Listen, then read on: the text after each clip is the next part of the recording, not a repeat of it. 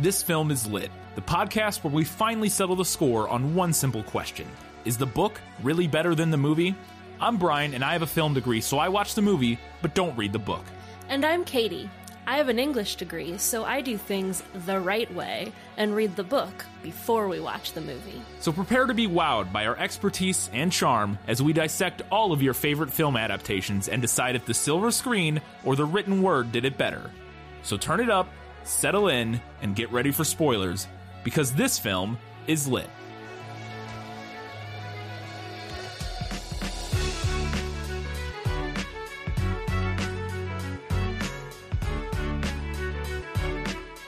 In the beginning, the universe was created.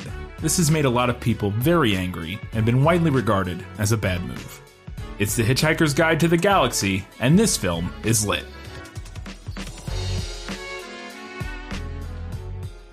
Hello and welcome back to This Film's Lit, the podcast where we talk about movies that are based on books. This episode, we're discussing The Hitchhiker's Guide to the Galaxy. We switched it up on this one. I read it because I've read it previously. Mm-hmm. I've read most of the books previously. This time in the prequel episode, I said I was going to try to read the first two. I ended up not being able to. And I also, after looking at it some more, the movie is basically based on the first book. So I just read the first book, which is titled The Hitchhiker's Guide to the Galaxy. Um, so there may be throughout this, there will be times where I'm like, this may happen later, and I, for, I can't remember, or I think I do remember this happening later. Uh, elements like that. There are certain things that uh, if you've read all the books recently and have a good memory of them, you might be yelling at me, no, that's from a later book. If so, I apologize. We're talking about the first book and and the and the movie based upon it. So, uh, and as we talked about in the prequel episode, also Douglas Adams, every time he told this story, which he did write a lot of the screenplay for this movie, uh, he mixed things around, he changed things up. He it was uh, the the Hitchhiker's Guide is a living document to some extent uh, while he was alive, and even after, because one of the books that came out after that is part of this tril- trilogy of six six five novels in one story, uh, the increasingly inaccurately named uh, Hitchhiker's Guide trilogy, because it kept getting more and more books. Uh, one of them wasn't even written by Douglas Adams. It was like inspired by a story written by Douglas Adams or something like that. Anyway, so there's lots of elements that move around between all the different versions of the story. So if there's something I'm not know, I don't know, then uh, tell us about it and I'll correct it. So before we get started, if you have not read or seen the movie, which you should have, it's on Netflix, easy to watch, nice tight hour and 40 minutes long. We're going to briefly summarize it. There will be spoilers. So let's get to let me sum up. Let me explain. No, there is too much. Let me sum up. Katie, I go first. Yes. Because I have the book, which means you don't listen. means I hold my ears. You hold your ears and you don't listen. Arthur Dent wakes up on a Thursday like any other, only to realize that his house is about to be destroyed to make way for a new bypass. He attempts to stop the bulldozers, bulldozers before being spirited away by his longtime friend, Ford Prefect. Ford is actually an alien who just discovered that Earth is about to be destroyed to make way for a hyperspatial express route. Arthur and Ford hitchhike off the planet just in time as Earth is destroyed. They eventually make it onto the Heart of Gold spaceship, which is a special new spaceship stolen by President of the Galaxy Zaphod Beeblebrox and Trillian, Trisha McMillian of Earth, or Trisha McMillan, I guess, of Earth. Zaphod then takes them to the fabled planet building planet of Magrathea, where he thinks he'll find a bunch of money somewhere on the surface because they're a very rich planet, because building planets was a very lucrative business. Uh, they've since disappeared, and this is sort of an ancient mythical planet, and he thinks still he'll find uh, endless treasure there. They don't find any money, but they do encounter Slartibartfast, who expl- well Arthur mainly encounters Slartibartfast, who explains that they're building a new Earth for the mice, uh, who had the first Earth built as a supercomputer to calculate the ultimate question that goes along with the ultimate answer provided by the computer Deep Thought to life, the universe, and everything. Earth was mere minutes from producing the question when it was destroyed. So the mice uh, decided instead of getting all, the whole new planet and waiting all of the time for it to come up with the answer or the question again, that they will just take Arthur's brain. They think it will provide them with the question because he was part of Earth up until the moment where it was destroyed. As they're about to cut it out of him, alarms sound. Our heroes make their escape. Cops have shown up to arrest Zaphod for stealing the Heart of Gold. Marvin ends up saving the day, and our heroes decide to grab some lunch at the restaurant at the end of the universe. Katie, that was the book. What is the plot of The Hitchhiker's Guide to the Galaxy, the film from 2005. All right. Usually I write down my let me sum up.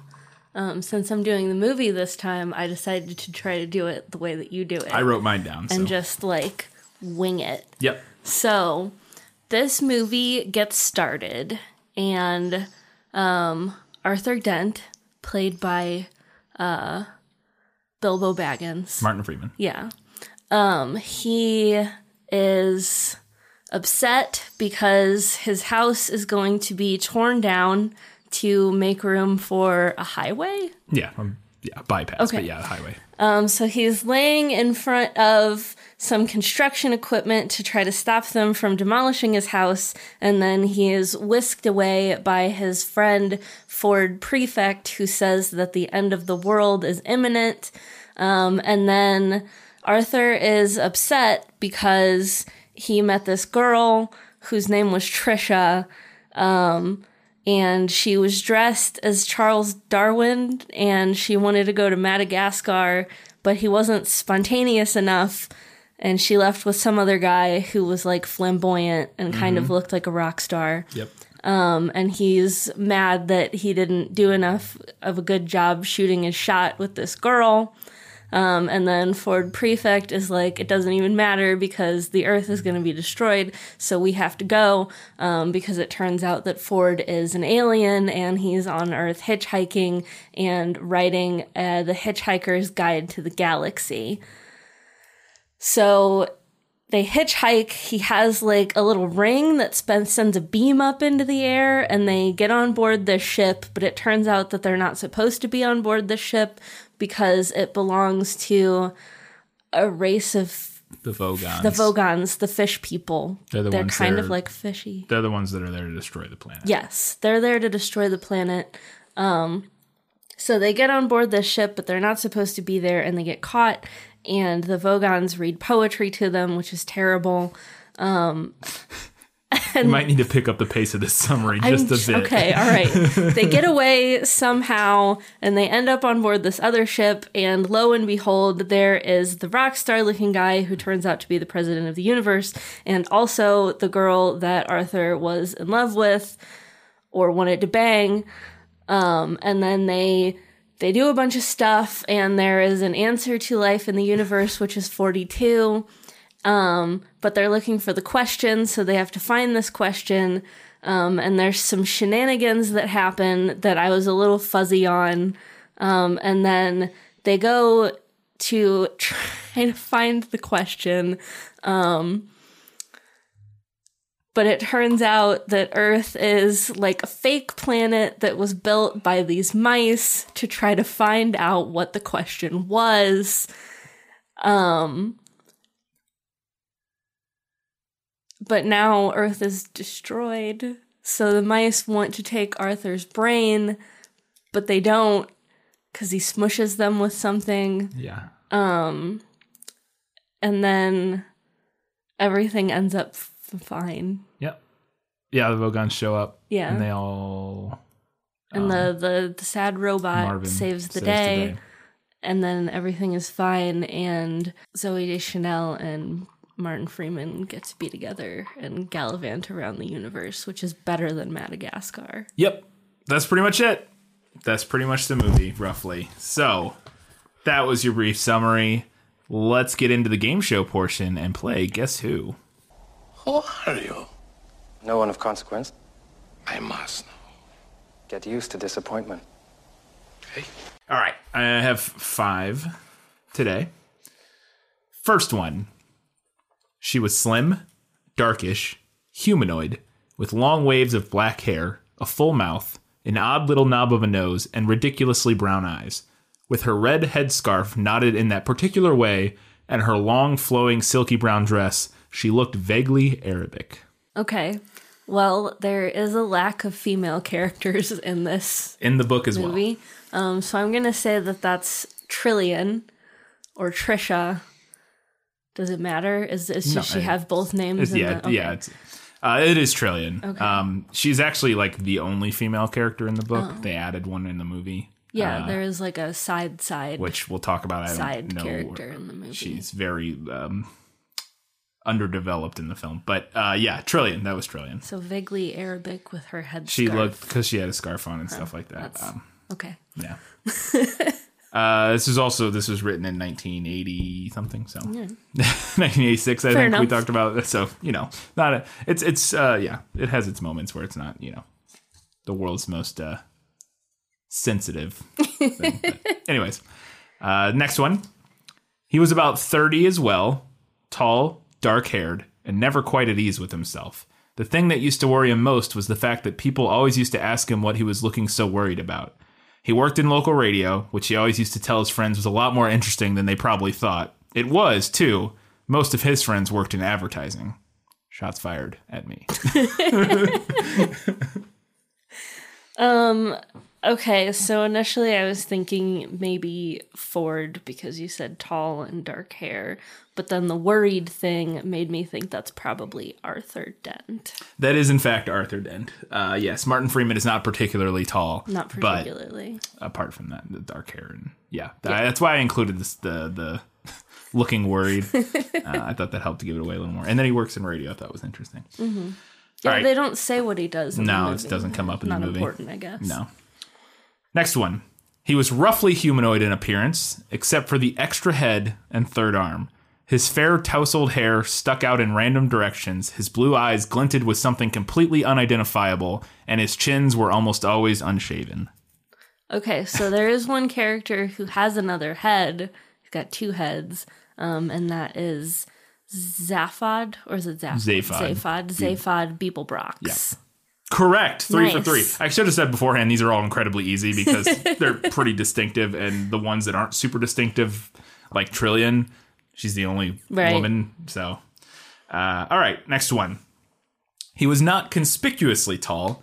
His features were striking, but not conspicuously handsome. His hair was wiry and gingerish and brushed backward from the temples. His skin seemed to be pulled backward from the nose. There was something very slightly odd about him, but it was difficult to say what it was. Perhaps it was that his eyes didn't seem to blink often enough, or perhaps it was that he smiled slightly too broadly and gave people the unnerving impression he was about to go for their neck. Um, I don't remember the name of the guy who was building the planets. Uh, that is Slartibartfast. Lardy Bart Fast, because I feel like that could maybe be him. Um, or it could be that guy who turned out to be like part robot. Uh, uh, uh, John Malkovich's guy, character. yeah. Uh, Humma is his name. Um, although, okay, so you said he was gingery, and Ford Prefect is not gingery in the movie. But the description does kind of sound like he's trying to blend in as a human, maybe. So I'm gonna guess it's Ford. That is correct. Nice. Now, he is not a ginger in the movie. Uh, he's played by Mos Def, Mm-hmm. or Yasiin Bey, I think, as he goes by now. Um, but uh, yeah, uh, the thing that yeah that I think kind of gives it away is the um, he, perhaps his eyes didn't blink, or perhaps it was that his eyes didn't seem to blink often enough, or that he was smiling slightly too broadly and gave people the unnerving impression he was about to go for their neck. And Like you said, it, it does kind of feel like somebody like an alien trying to blend in amongst Yeah. humans, and his but skin like, is pulled slightly not too quite getting it right. yeah, which is sums up Ford pretty well. Finally, the last one. Uh, so you're four for four so far. Nice. He was tallish, elderly, and dressed in a single long gray robe. When he turned, his face was thin and distinguished, careworn but not unkind. The sort of face you would happily bank with. Okay, that I'm gonna guess is Sl- Bart Fast. Slartibartfast. Slarty Bart Fast. Yes, uh, played by Bill Nighy. Yes. In the film, uh, yes, that is, and it pretty. That one's pretty much spot on to what he looks Yeah. like in the movie. Yeah. tall, elderly, single, long gray robe. I think it might be more brownish in them, but Yeah. close enough. Uh, he does have an, a thin, um, distinguished face. Mm-hmm. Bill Nighy does. So yeah, pretty much spot on. All right, that was Guess Who five for five. Like I said, they're relatively easy. They're. I had a couple more I could have added, but I just went with 5 So Mm-hmm. good job. We're gonna move on to your questions about was that in the book? Nicholas Flamel is the only known maker of the Philosopher's Stone. What? Honestly, don't you two read? I tried my best to like suss out things that I thought they might have added or changed. And And now keep in mind, we- we don't know what of things that are added or changed were done by Douglas Adams versus the other writer uh, who Yeah. came on and wrote on the movie. So we'll, you know, we'll- And it's possible, like we said, that there's stuff that happens or is featured in other books right, that we don't know. yeah, that that yeah, we'll see. Okay. And some of Are- those I do know about, but we'll Okay. talk we'll talk about it. Are dolphins the second smartest creature on Earth? Yes, they are. Uh, in the book, that a lot, eh, pretty much any time a narrator speaks, it's something verbatim from the novel. Pretty much, uh, pretty much. We'll talk about it. Um, so dolphins are the second smartest creature on Earth. It goes mice first. Uh, They're not actually mice though. They're pan-dimensional, super intelligent beings that manifest as mice in our universe. Okay. And then it goes dolphins and then humans. Hmm. So that's that's kind of how the book and the movie describe it. Although I don't know if the movie ever identifies the mice as the like they say the dolphin are the second most 2nd mm-hmm. smartest creature, but I don't know if they ever go back and explain that it was the mice that are the smartest creature. I don't think they did. They do a little bit at times because they say that they were like Slartibartfast explains they were doing mm-hmm. experiments on humans and that sort of thing. But anyways, yeah, so that, that is exactly the same, and it is mice that are not mice. They're hmm. pan-dimensional, super intelligent beings. Um, does Ford Prefect try to shake hands with a car because he thinks they're the dominant life form on Earth? he doesn't try to shake hands with a car in the book, but this is where his name comes from. Is this this confusion that he mm-hmm. does in fact think that cars are the dominant life form on Earth when he's doing research? He's doing research when he's come, going to come to Earth, and I think mm-hmm. this is actually in a later book because I couldn't find it in this one, but I remembered this. It's mentioned in this. It's like alluded to in the first book, but I think the actual explanation of it is from a later. I can't remember. Anyways, um, but he's doing research and he mistakes cars as the dominant life form.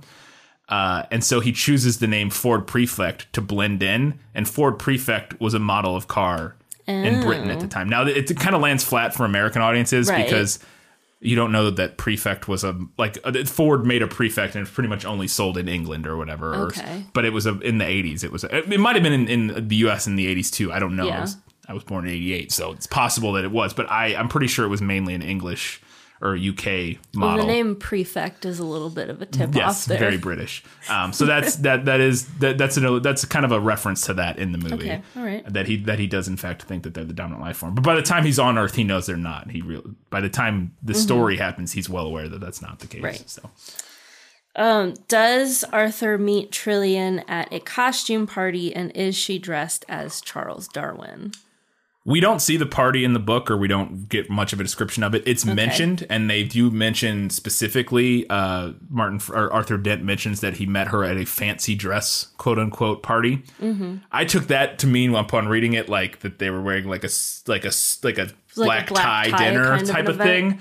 Uh, and not as costumes, but I maybe that's a British thing, calling it like a costume party, a fancy dress party. Maybe that's like a like a colloquial I mean, we have some British listeners. Yeah. We'd like to know. so if that's a thing, that fancy dress party means like costume party Uh-huh. in England, or maybe used to. I don't know. Um, because yeah, I took it as like yeah, black like tie. black tie. That's how I would take And it. again, we don't see it in this book. I think it does maybe get revisited in a later book, if I'm remembering correct. It's been like it's been ten years since I read like Mm-hmm. the first four of these books or whatever. But uh, it might come back up, and they may there may be more details. But in the first book, we don't. He just says I met her at a party. All right. Uh, does Ford have a little thumb ring that he uses for hitchhiking? No, he does not. Uh, and I want to talk about this a little bit more later. But in the book, it is described the electronic thumb, which is described is, and this is quoting here, a short black or short squat black rod, smooth and matte, with a couple of flat switches and dials at one end. So, So it's like a just like a little remote kind yeah, of thing. Yeah, kind almost. of. Um, and he does have a similar looking item in the movie that I think is supposed to be the subsensomatic or whatever, which is another device he has that about that is what he senses the Vogons coming with. Um, and that's a separate device in the book. There, he has a couple different things, but uh, that's the description of the electronic thumb that you use to hitchhike and kind of Okay. teleport to ships or whatever. So uh, a little bit different in the movie, and we'll talk. I have that in the segment. A lot of the some of these questions I have feelings on that we'll get to in later, later, Mm-hmm. I'm later familiar segments. with that. Yeah, All right. Is the Hitchhiker's Guide like an electronic database or is it a regular book? It is an electronic database. Uh, it looks pretty much as described. The movie version of it looks, in terms of like when they're opening it and looking at it, pretty much what I imagined when it's described in the book. It is an electronic device with a screen uh, and the words "Don't Panic" printed on it. It looks similar to if you have the deluxe edition cover. That's kind of how it's described. Okay. Um, but that's like a screen or whatever. Um, if you have the Barnes and Noble collection, the Megadodo publications. Oh no, that's the that's the people who published the Hitchhiker's Guide. Never mind from the novel. Um, but anyways, the yeah, they have a, an illustration of it kind of on the back, and that is what I imagine and what the movie looks like. Um, the reason is that it that it's uh, police sound. The reason it's an electronic database and not a regular book is, is mentioned in the book, and I'm quoting here. In normal book form, an interstellar hitchhiker would require several inconveniently large buildings to carry it around if Alright, it was printed. sense. Yeah. because it has everything Yeah. about everything. So I was wondering because I thought that might have been something that they did for the movie. Was right because it, it's like, very visual. yeah, a more of a visual format. Now, in the, the they do change that it like sh- plays a little like animated video when it's Mm-hmm. Okay, describing. In the book, it it comes across more as just digital text, like he's Mm-hmm. just reading. It does read to you as well. It will say okay, like the stuff, but it, I I didn't get the vibe that it plays you like a little animated video about whatever you're learning, which is what the movie does, which I think makes sense for Mm-hmm. Yeah. the, for the film. So okay. One of the Vogons keeps saying resistance is useless. Yes. when they're captured. Yes. Yeah, this is a Vogon catchphrase, uh, and it actually predated the Borg by a few years. Which Okay, the Borg, that's what I was wondering. The. Borg in Star Trek uh, TNG say resistance is futile. Mm-hmm. Turns out, so Douglas Adams was a big Doctor Who fan. He actually wrote quite a few Doctor Who episodes, uh, Mm-hmm. was involved in it quite a bit. And in early episodes of Doctor Who, both the Cybermen and the Daleks have said resistance is useless before. Okay, So they think uh, the idea is that he probably kind of just inspired and Right. uh, as an homage, a nod to that. Yeah. Like I said, he wor- he wrote Doctor Who episodes. He this whole book feels very Doctor Who. They're on a ship. Uh huh. That's there are a bunch of people, and honestly, I think I read that uh, Ford was essentially parts of the stories. Like Ford is basically the Doctor, kind of um, to some Oh, extent, Yeah. Mm-hmm. and then like this band of uh, uh, uh, his companions travel around the galaxy, you know, in this ship that can travel through space and time, kind of sort essentially. of. Yeah. And It- yarn. yeah, and you have your humans with you. It's very much like a Doctor Who yeah, type of thing. I had a similar thought about the movie too because it looks kind of like a little bit like the the way the costumes and Yeah. the set pieces look. Yeah, it's Like, very much- a little higher budget, but it yeah, yeah yeah. And like I said, Douglas Adams worked on Doctor Who quite a bit. Uh-huh. He was a big fan, a big a big part of it. You know, of, of sort of British pop culture. So it's there are elements shared between the both of them quite a bit. So okay. Um, does Trillian end up being on the spaceship that ultimately gets them off of the Vogon ship? Yeah. Uh, it happens the same way in the book. She left the party with Zaphod, Beeblebrox, and has been traveling with him since then. Okay. Um, we get more in the movie or in the book. Um, we get a little bit more of a description. She's there when she's been with him for a while, and she's there when he steals the Heart of Gold, which is the spaceship. Uh-huh. There's we actually see that chapter play out in the book where he like goes to like he's there for the unveiling of this new spaceship as president of the galaxy, and he gives his speech, and we see it a little bit in the movie, like it's like a news story. Yeah. But, um, but we actually read it a whole chapter about it, and she's there in the crowd, and he steals the ship with her, and they take it and go okay. off. And he needed the ship to get to Magrathea. Does he say he's kidnapping himself? Yeah, I think he does. I can't remember. I'd have to look it up specifically, but um, he, he but that's not the reason that they like come after him. They come after him because he stole this spaceship. Like, there's some jokes in the movie about like he- they're he their cops are after him because he kidnapped himself or whatever, and Mm-hmm. it's like that's not really what. it- They're after him because he stole this ship. That's Hmm. makes this more sense. Super fancy uh, spaceship. Yeah. So Okay. Is there a gloomy, big headed robot?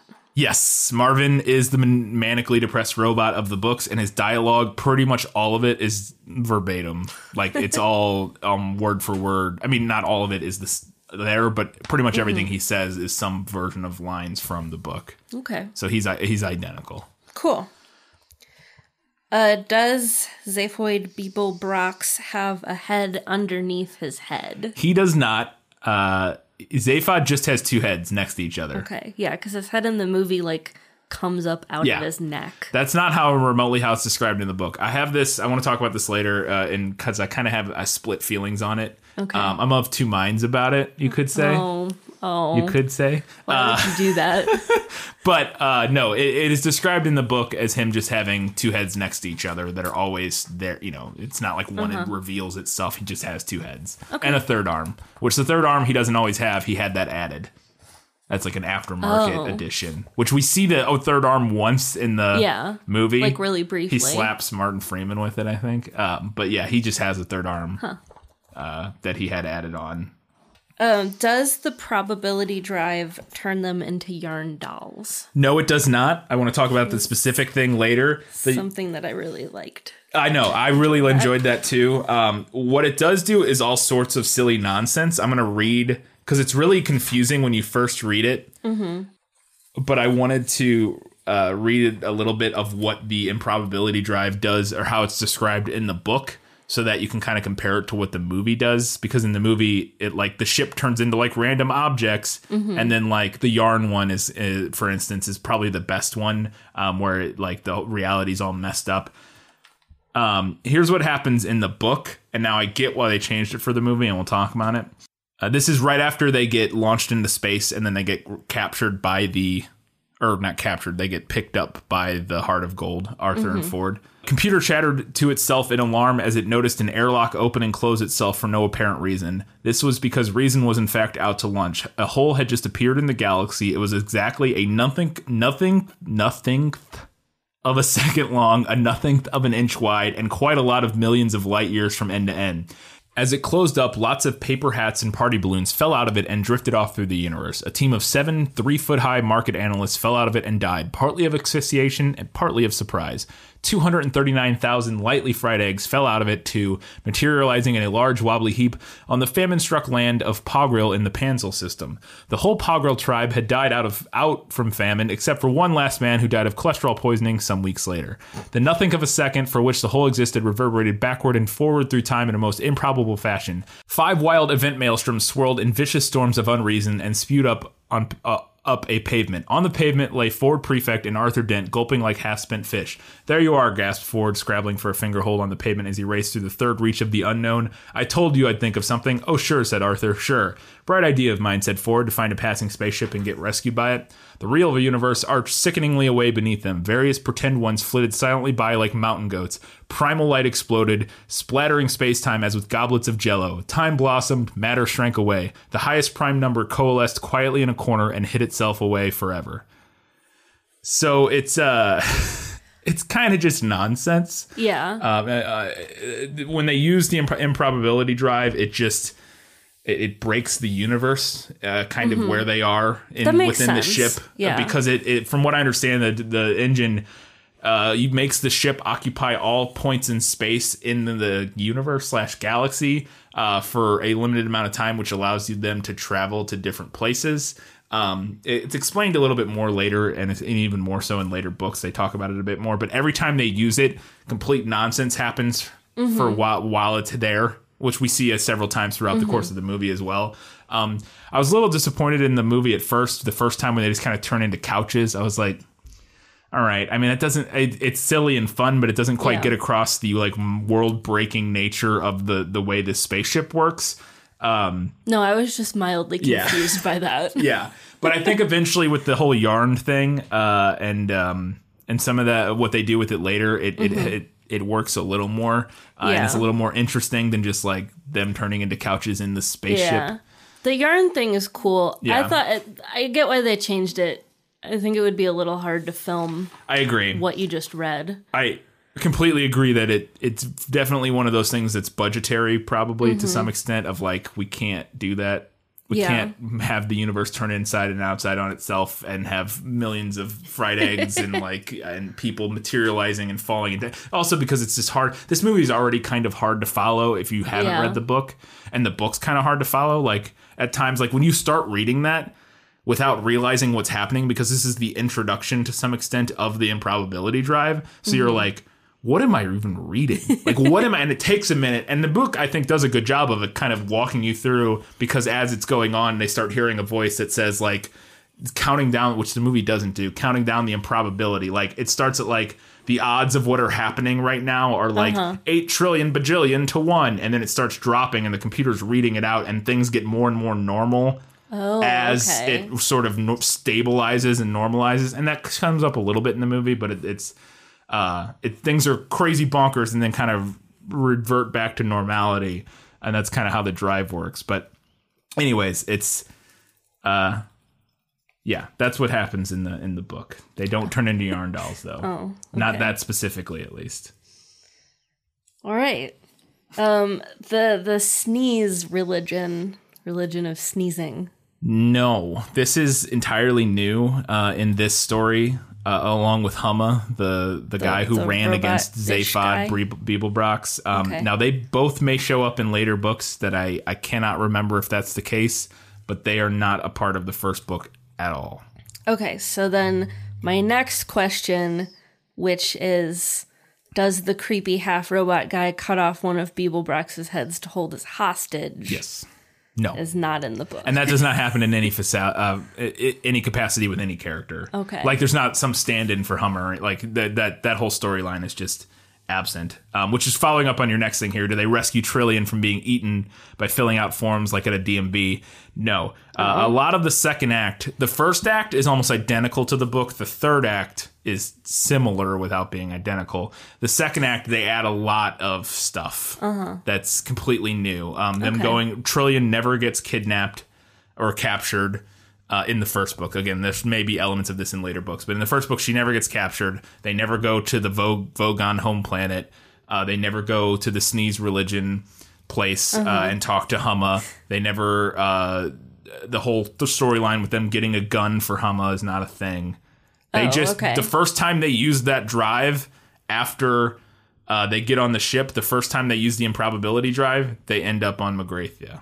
oh. M- Magrathea. It works, and they just so like in the movie they use it, and they're like, "Oh, we're not here, yeah, darn they, it!" And like then bounce around a couple times. yeah, and they're well, I think just yeah once, but yeah, they and they go, "Oh shoot, we're not here," and then he's like, "Oh, I'm gonna go talk to Humma though." None of that's in the book. They just they use it and they end up at Magrathea, and then it plays out similarly, kind of. Okay. So the point of view gun then. Yes, not in the book. Not in the book. And not in this book. Maybe in later ones, but not in this Okay. book. And uh, I don't know if it if it is in later books. I do not know if it affects women or not. Okay. We'll talk about that later, though. Yeah, I want to talk about that. Um, do the mice try to take Arthur's brain? Yes, they do. Uh, they think uh, so. They had this second Earth built, right? Oh, right, right, right, right. But they decide because the first one got destroyed. Uh, they decide that instead of waiting the 10 million years or whatever it's going to take for this new Earth to produce the question, Mm-hmm. they're thinking maybe they can shortcut that by just having Arthur's using Arthur's brain because he was on Earth up until like the moment it was destroyed. He was part of the computer, so to speak. They think maybe the answer or the question is somewhere in him that they can just get it out. And they say the same thing in the book as in the movie that they're not even worried if it's actually the real question. They just want a good enough question because they want to go on a media tour and make a bunch of money off of it, uh-huh. which is kind of alluded to. I, I don't know how mu well it comes across in the movie, but that is part of it. And so he just starts giving them random answers um, in the movie. Uh, and one of the random answers he gives them is one they come up with in the book, which is how many paths does a man walk down? Or how much how many paths must a man walk down? That's the question. And they're like, Yeah, that'll work. And they come they come up with that after Arthur escapes. They're talking to themselves and they're like, that's a pretty good answer, or question. We'll just use that because it's vague and not too specific, and it sounds good. But then they're like, yeah, and then they VoIP off to their their universe or whatever All right. or their dimension. All right. Do Arthur and Trillian have a love story? Yes, no, kind of. Uh, it's alluded to in the book. We get very little of it, at least in this first book. Um, I want to talk about this a lot more shortly. It's one of my big kind of uh, value or qualitative differences between the book and the movie um, that I think are, is really interesting, and I do want to talk about it. And a lot of times, adding a quote unquote love story can be sort of a, a cheap Hollywood thing, but I Yeah. don't think it is in this case. I think it's really interesting. And again, it's not really added. That is, it's there in the book. Like it's, it's, it's just the first book is so short. It's 140 Uh-huh. pages and it's super plot driven. We don't spend nearly as much time with any of the characters or their interactions. And, and again, I want to talk about that here shortly. So- Okay. All right, my last question then in this segment is Does the robot save them by making all of the Vogons depressed? Yes. Well, no, but yes. Marvin does in fact save the day by making something very depressed, but it's not Vogons, and we'll talk about it. And he doesn't have a point of view gun, so that's No. not how that plays out. It works differently, but it is similar. They kept the spirit of what happens there. Um, Marvin does save the day by being a depressing, sad sack robot. That is what happens in the book. It just plays out very All right, differently. All right. All right, that was it for Was That in the Book. Let's move on to Lost in Adaptation. Just show me the way to get out of here, and I'll be on my way. Wow. Was it lost? Yes, yes, and I want to get unlost as soon as possible. I don't really anticipate an answer to this. I was just kind of curious. Does the book explain how the dolphins left Earth? Not in this book. Okay. that whole chapter about the dolphins that we see at the beginning of this movie is a chapter kind of in the middle slash end of this book um, where and it's again very similar kind of uh, anytime the narrator talks a lot of that's verbatim um, but it is explained and i found this on the wikipedia for uh, hitchhiker's guide um, the dolphin has the dol and this is quoted. The dolphin has developed a rather peculiar ability which exploits the plural nature of their galactic sector, not dissimilar to that evolved by the Babelfish, which is this: in the picosecond before the inevitable calamity, dolphins instantly wink into existence in all of their possible probabilities in the whole sort of general mishmash. And the whole sort of general mishmash, the S. WSGMM is a thing that comes up in later books, and it's sort of like it's hard to describe without getting into specifically the details in that book, but it's just like a term for like the universe and like Okay. the the multi-dimensional universe So and like everything. everything. the whole sort of general right. mismatch. Yeah, it's the wibbly wobbly, timey wimey stuff. um, so they just kind of VoIP away. Okay. And there and uh, the humans noticed in the movie. There's actually, I think you can see there's a newspaper that Yeah, says the dolphins yeah. are disappear or whatever. Um, but they don't fly away like they do in the movie, and but that's part of the musical number, sort of. right. Yeah, I, I heightened reality I didn't thing. think that was actually No. happening. I thought it was just the musical. No, they have some sort of evolutionary skill that uh, allows them to teleport through probabilities. Ugh, Why would they stay here?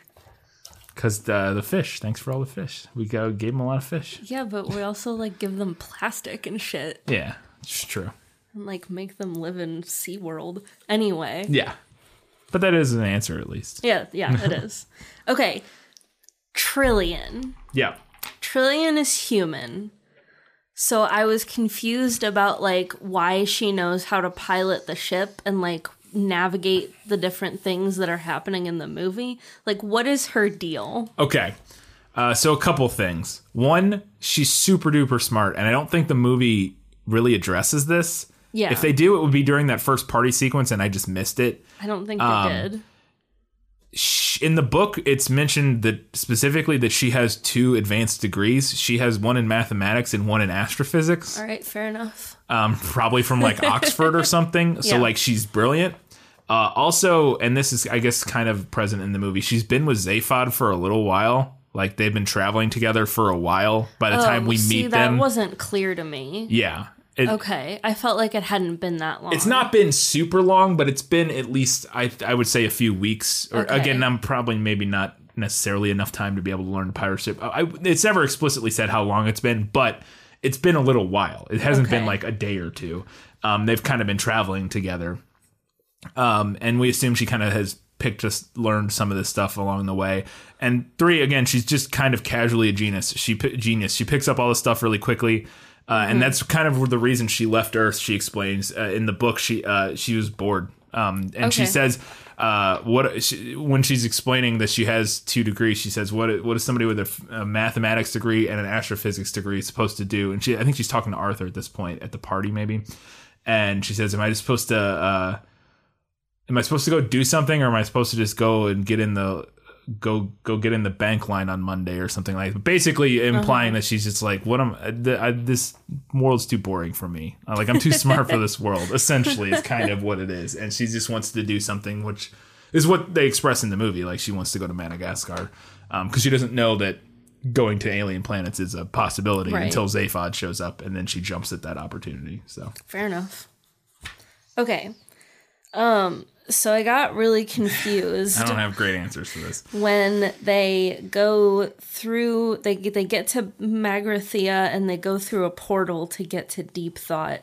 And I was confused by like the sequence of events, but I didn't really know what exactly to ask. I this is confusing to me too, um, and I don't think the movie. This is probably the movie's biggest flaw, maybe. Um, So this doesn't happen in the book. When they get to Magrathea, they go down to the planet and they're looking for money. So first things first, Zaphod's not looking for the answer or the, question. Question. He's just looking for He's just looking for money because Magrathea is a planet that builds planets. That's Uh-huh. what they do, which we, we see at one point. Um, and they're they're like it was like it's described in the movie that it's like this ancient famed like El Dorado. Like they were this Mm-hmm. planet that that uh, that built other planets for people, and it's disappeared thousands of years ago, hundreds of years ago, and nobody knows where it is and can't find it anymore. And Zaphod thinks if he finds it, uh, that he'll find a bunch of money there because they were this super rich planet because they built planets for other people. And Sure, like, yeah. Um, so he thinks he's just going to find a bunch of money. That's that's why he's All doing right, it, and sort of the fame of finding the planet. but so when they go down to Magrath- Magrathea, they're looking for the money, and at one point, uh, everybody they go down into the planet, and they all get like gassed and taken prisoner by we don't see Mm-hmm. Like who. Yeah. Okay. Um, and then Arthur, who stays on the surface with Marvin like he does in the movie, but they do that in the book. He does it to like keep guard. Basically, Mm-hmm. Zaphod just doesn't want him to come with him because Zaphod doesn't like him. Um, and Arthur runs into Slartibartfast the same way, kind of that he does in the movie. And in the book, this is the other thing. So Deep Thought wasn't built by Magratheans in the book, at least, Okay. it, which it seems like it was in the movie, which is Yeah. confusing because it shouldn't be. So the the people that built Deep Thought are the mice, the inner the pan dimensional uh, sort of super intelligent species of people um, that built the Deep Thought were were them, not Magratheans. I'm not sure why M- Magrathea has a portal to the planet where Deep Thought is, or if it's supposed to be on Magrathea because it shouldn't be. Um, they don't ever go visit Deep Thought. They just go and then they eventually run into Slartibartfast. I like I said, I think the movie kind of just slams this all together uh, to hopefully make it less confusing, and I think ultimately makes it maybe more confusing. Yeah. Um, we get recordings of what happened with Deep Thought in the book. Basically, Arthur gets explained all of this by Slartibartfast. Basically, plays him videos, kind of, kind of like what we see with um, uh, Zaphod plays at the beginning. Um, but they don't ever go and visit Deep Thought because they don't need to go get the gun. There's no supposed gun where Deep Thought is. Like none of that. All of that whole plot line with trying to get the gun from the planet or that sort of thing is not there. They just show up again looking for money. They don't find any. Uh, they learn all this information about Earth, and then the mice try to take Arthur's brain and they run away. And the book ends basically oh. essentially okay. kind All of right. that's what happens um so none of that happens and i think it's a little confusing and i don't really have an answer for if they're going to a different part of magrathea where deep thought is because again deep thought shouldn't probably be on magrathea. It's like in another dimension Mm-hmm. essentially or whatever um or potentially uh so yeah I, I don't know the answer to that. Um they they that's not what happens in the movie or in the book I do want to talk about it uh, a little bit more at, at some points, but uh, it's it's a little confusing. It was probably the thing I found most confusing, and I thought that maybe most people would find most confusing about the movie, um, which we'll, we'll we'll talk about it.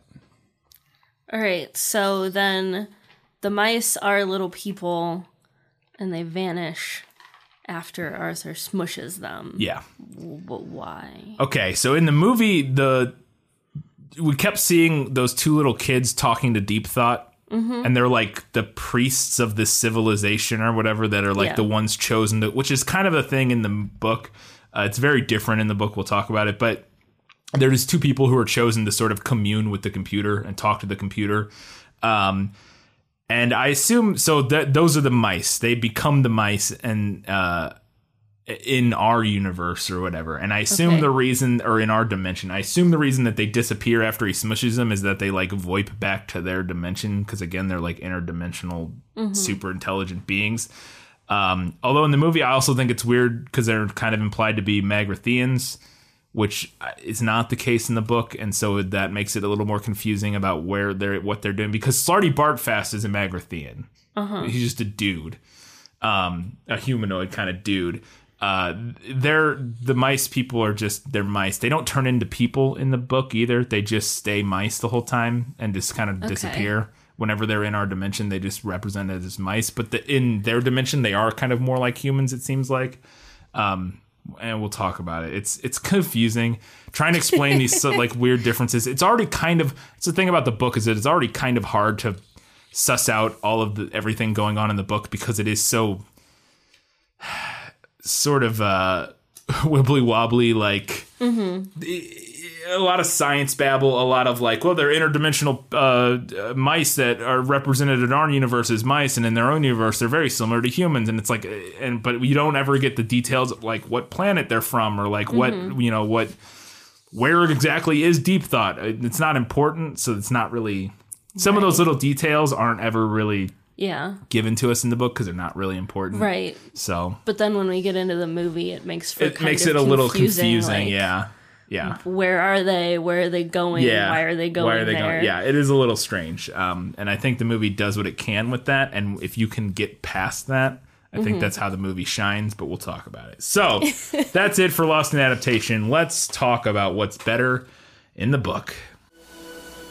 You like to read? Oh, yes. I love to read. What do you like to read? Everything. All right, I have a lot of things here, um, but actually less than I thought. I have a lot in better in the movie in later segments, which is was interesting. I we'll, we'll, we'll get there. It's it's something. All right, better in the book. Uh, for one of the first things that I was disappointed that the movie didn't do is that in the book, Ford talks the foreman, the mustache guy, into laying down in front of the bulldozer in place of Arthur. One of the things that's mentioned in the movie is, or in the book is that Ford is slightly telepathic. And he basically like Jedi mind tricks the foreman into laying down where Arthur was, and then they leave. He doesn't like give everybody beer. He just like talks him into laying down.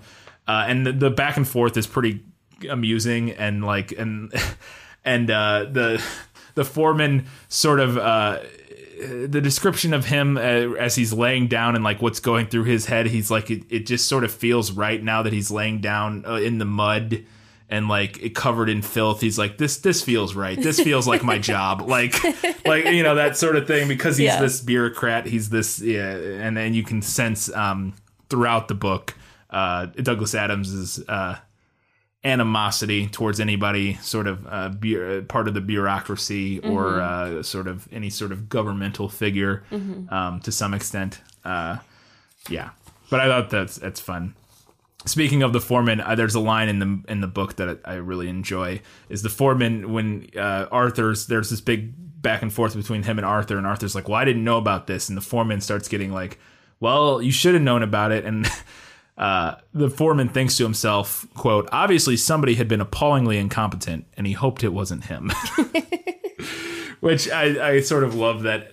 One of the biggest things that makes the book really good, and I talk about it in my final verdict, is the little lines of uh, sort of um, how to describe it. I have it here. Um, I think the novel, the, the the thing that a lot of the things that I missed from the movie that the novel has is the sort of like brilliant little asides and observations about life and about people and about the nature of kind of things uh, that are really succinct, uh, but like really you could just like yeah that's like a very clever uh, sort of read on a situation on on on on people on events um, that the movie has and we get a lot of that through the narrator and stuff uh, but I think the book has so many of them. You obviously couldn't put all of it into the movie, and I think that's one of the things that's that I enjoy most about the book. And I have some more throughout here, but that's a lot of what these are are like little lines and little moments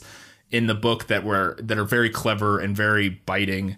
Um, that just they couldn't put all of it into the movie, so it's like I get why it's not all there. Like you can't Yeah. have every you can't know you know this line about the the foreman sort of realizing somebody's been incompetent and hoping it wasn't him. It says a lot about you know the type of person who's sort of a middle management Yeah. uh, type of person who's like somebody fucked up. I hope it wasn't me. I don't uh, you know like I, there's there's a lot of truth to that st- sen- sentence, and I love it, the book for it, but I get why it's not in the movie. Yeah. So. Uh, this is one I wish the, the narrator had said because it's one it's a famous line is that when the Vogon ships show up, and this is a lot of the way Douglas Adams' prose works is he describes things in a way that not many people would describe things, generally speaking. And one of those is when the ships show up, he he describes them uh, said by saying that they hung in the sky in much the same way bricks don't, because they're this these giant, massive, uh, rectangular ships that don't look like they should be able to fly, but they do. Uh, and another little line. This is a great line. This is uh, uh, I don't remember the exact context of this. Um, and I'm not going to do every line from the movie that I, or from the book that I liked that didn't make it into the movie. um, he's talking to Arthur after they get on the Vogon ship, and he says, "Don't move."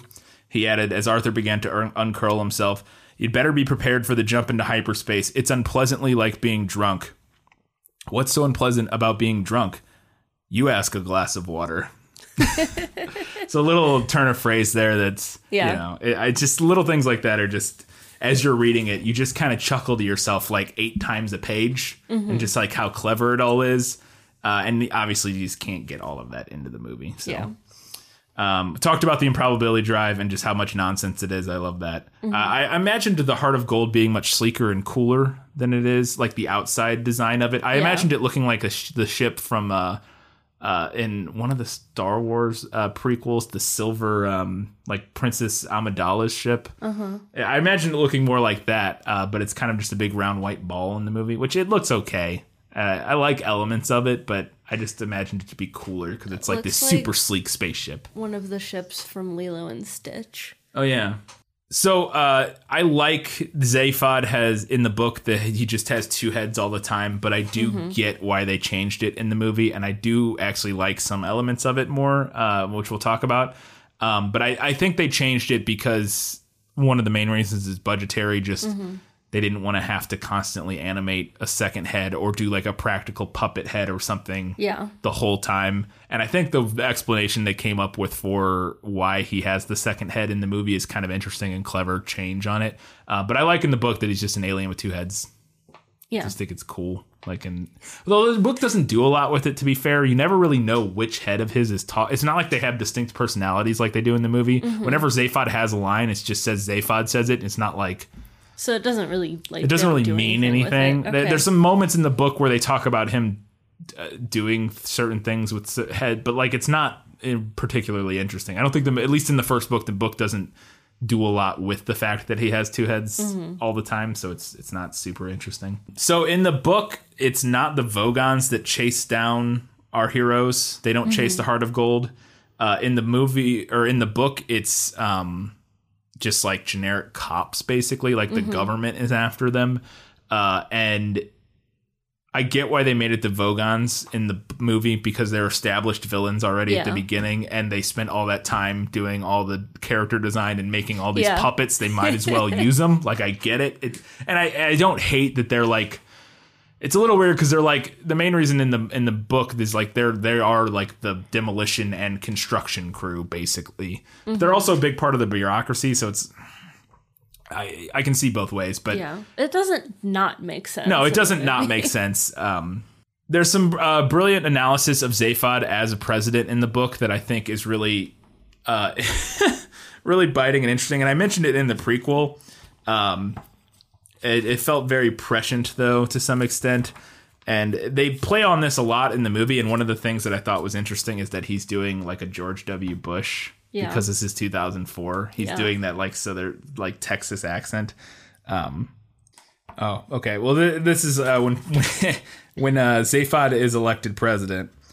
Um, it was for the sake of this day that he had first decided to run for the presidency, a decision that had sent shockwaves of astonishment through the imperial galaxy. Zaphod Beeblebrox, president? Not the Zaphod Beeblebrox, not the president. Many had seen it as clinching proof that the whole of known creation had finally gone bananas. Zaphod grinned and gave the boat an extra kick of speed. This is after he steals, or right before he steals the Heart of Gold. Zaphod Beeblebrox, adventurer, ex hippie, good timer, crook? Quite possibly. Manic self publicist, terribly bad at personal relationships, often thought to be completely out to lunch. President? No one had gone bananas. Not in that way, at least. Oh.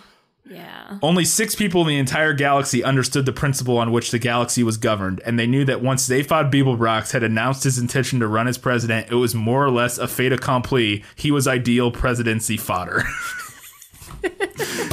so, again, a little uh, prescient at times, but pr- pretty great stuff. And I also like Trillian musing on Zaphod and why he's uh, so successful. Trillian suspected that the main reason he had such a wild and successful life was that he never really understood the significance of anything he did. yeah. Uh, I'm not sure we needed Humma. He's not in the book at all, which is John Malkovich's character. Uh, the first book is a bit short, so I can see that maybe they needed this extra pit stop and extra Yeah. like sort of plot elements to kind of round things out. I still don't know if he's necessary. He just kind of He's kind of uh, like he's there and then he's not an element anymore. yeah, he doesn't show up the rest of the movie. Uh, the gun is only important because it's how they figure out how to write. It almost felt like the whole, he only is there to have them get this gun so that they can figure out a way to do the ending that's different than the way the book does it because the way the book does it doesn't make sense with the Vogons chasing them, um, which we'll talk about. But I like this as a little element in the book that's fun is that when they and this happens in the movie, but it doesn't happen. The detail doesn't happen when they're uh, f- getting shot at by the missiles on M- Magrathea. Uh, the ship's trying to avoid the missiles and it can't, so it, they ask for manual controls. And the ship is so brand new that when the control panels pop open, uh, like packing peanuts, and like the plastic is still on it and Yeah. like flies everywhere. And I thought that would have been fun to see in the movie. it's like sort of like all the packaging like flying everywhere as they because none of it's ever been used before because the ship is brand new. Also, Computer Eddie sings during that mus- missile sequence, which is the computer's name is Eddie, uh, played The by Thomas on Lennon. Ship. Yeah, on the Heart of Gold, the computer who talks and is like, oh, like super cheerful the whole time. Um, he's played by Thomas Lennon in the movie. I think he does a great job. Uh, but he, uh, he, uh, in the in the sequence where they uh, are getting uh, are f- trying not to get blown up by nuclear missiles that got launched from Magrathea, Eddie starts singing like just because he's this weird, cheerful like computer that's like obnoxious and everybody hates him and how cheerful he is. But he starts singing a song, and I like there's something. I was really hoping that was going to be in the movie. This moment of them fear, like all afraid they're going to die, and like this robot singing like a show tune over the top of it. I thought would be really interesting, but they don't end up having that in. It might have been a little bit too much. uh noise because there's already a lot going on in that scene Yeah. And I had this in better in the book, but it comes back is that the there's a wormhole appears and Arthur's words cause a war, But it's in the credits. but it's in the credits and we'll talk about it. I had that in better in the book though because I was worried that we weren't going to get that, and I thought that's a, a very fun little moment. Uh, and the last thing I have for better in the book um, is there's a very biting cop critique uh, in the book that the movie completely left out. Like real, real good. Uh, uh, again, this is like 1986, which again, not that the world was entirely different, but like it It's has a little different. a little different and uh this is the cops show up and these are this is the end of the film after this is kind of the vogons come in place of these guys kind of at the end here. These are just a couple random cops. They don't say what species they are or anything. Well they do eventually but it's not it's a species we don't know anything about. So the cops show up. We don't want to shoot you beeblebrox shouted the figure uh, they hide, and then suddenly the air explodes with energy bolts as the cops both open fire on them simultaneously. Hey, they're shooting at us, said Arthur, crouching in a tight ball. I thought they said they didn't want to do that. Yeah, I thought they said that, agreed Ford. Uh, Zaphod sticks his head up for a dangerous moment. Hey, I thought you said you didn't want to shoot us. And then he ducked again. They waited. After a moment, a voice replied, It isn't easy being a cop. What did he say? whispered Ford in astonishment. He said it isn't easy being a cop. Well, surely that's his problem, isn't it? I'd have thought so. Ford shouted out, "Hey, listen! I think we've got enough problems of our own having you shoot." Of our own having you shooting at us. So if you could avoid laying your problems on us as well, I think we'd all find it easier to cope. Another pause and then the bullhorn again. Now see here, guys, said the voice. You're not dealing with any dumb two-bit trigger-pumping morons with low hairlines, little piggy eyes, and no conversation. We're a couple of intelligent, caring guys that you'd probably quite like if you met us socially. I don't go around gratuitously shooting people and then bragging about it afterwards in seedy Space Ranger bars like some cops I could mention. I go around shooting people gratuitously and then I agonize about it afterwards for hours to my girlfriend. I write novels, chimed in the other cop, though I haven't had any of them published yet, so I better warn you, I'm in a mean mood. Wow. right? That is like some pretty Yeah. intense. Oh, it's it's wild. Um, now listen to this, Beeblebrox, and you better listen good. Why? shouted back Zaphod. Because, shouted the cop, it's going to be very intelligent and quite interesting and humane. Now either you all give yourselves up now and let us beat you up a bit, though not very much, of course, because we are firmly opposed to needless violence, or we blow up this entire planet and possibly one or two others we noticed on our way here. Uh, but that's crazy. You wouldn't do that. Oh, yes, we would, shouted the cop. Wouldn't we? He asked the other one. Oh, yes, we'd have to. No question, the other one called back. But why? demanded Trillian. Because there are some things you have to do, even if you're an enlightened liberal cop who knows all about sensitivity and everything. Uh, I just don't believe these guys, muttered Ford, shaking his head. One cop shouted to the other, Shall we shoot them again for a bit? Yeah, why not? and they start shooting at them again. I like. Ooh, scathing. It's pretty, and yeah, it was like I now I get why that's not in the movie. That's a line too far for most. Uh, that's a, an indictment, you know, sort of a critique too far for for most of your general audience. But I I thought it was quite um, interesting and uh, funny, for lack Yeah. of a better word. But anyway, so I was disappointed that wasn't in the movie, but I can get why it wasn't in the movie. All right, that was it for Better in the Book. Let's go on to Better in the Movie. My life has taught me one lesson, Hugo, and not the one I thought it would. Happy endings only happen in the movies. All right, I love the opening song with "So Long" and "Thanks for All the Fish." It's fun. That chapter comes towards the end of the book, uh, and I love that it introduces us and it says that they're the second most intelligent species, which is a bit of like a breadcrumb to like, well, then what's the most intelligent? Yeah. Because humans are the third. Okay, because we're not sure who they're talking about because they they make it clear that humans are third, dolphins are second. So what's first? And then we find out later it's the mice. Um, so I like that because again, that comes way later in the book. Uh, oh, and there's no song, and it's just basically the descri- like the words, like everything the narrator says is the same, but there's no mu- obviously no music or anything, um, as it's a book. I like introducing Arthur and Trillian meeting at the party early in the film, uh, and I also like that Arthur talks about it uh, early on. He mentions it in the book like once, but it's kind of just a throwaway line that he he met this girl. Um, but in the movie, they they build it up a lot more, and I like actually seeing it and kind of seeing the beginning of their relationship. And this whole thing is built up. This love story is built up a lot more in the movie.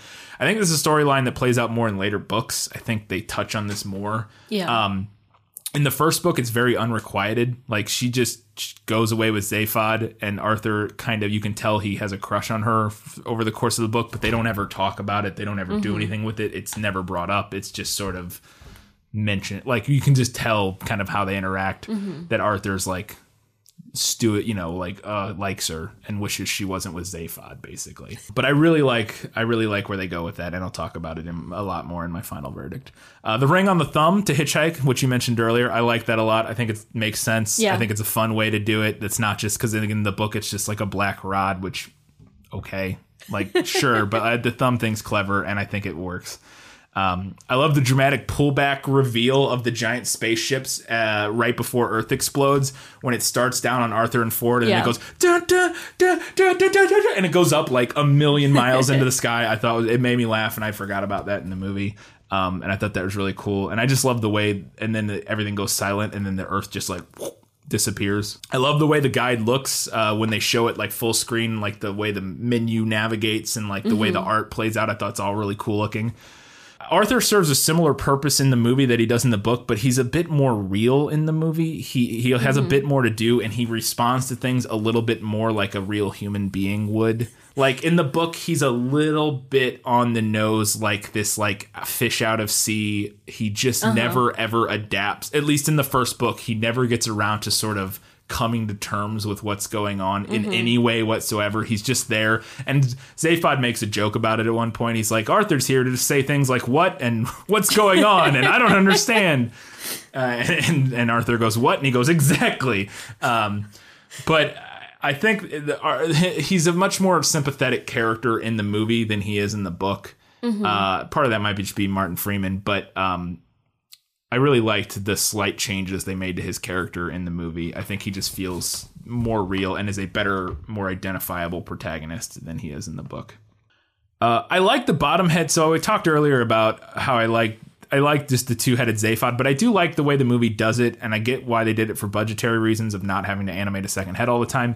And I like it popping up for emphasis and to say the uh, the obnoxious things that uh, Zaphod's more um, diplomatic head doesn't say because and he talks about this to Ford at one point. He says oh I had the second head installed or whatever because I had to split my brain because when I was running uh, for uh, president I couldn't say everything I wanted to. And I, so I had to figure out a way to split it basically kind of like you know take all the awful things he would normally say and all like the brash sort of part of him and push it down uh, which again, I think the only thing I don't like about that is it kind of undercuts some of the satire. Of, at, at least currently in our current political climate, I think the fact that Zaphod got elected as the brash, incompetent asshole that he is is a better satire than him being this two-headed political like Yeah. what he says on top Yeah. isn't what he says underneath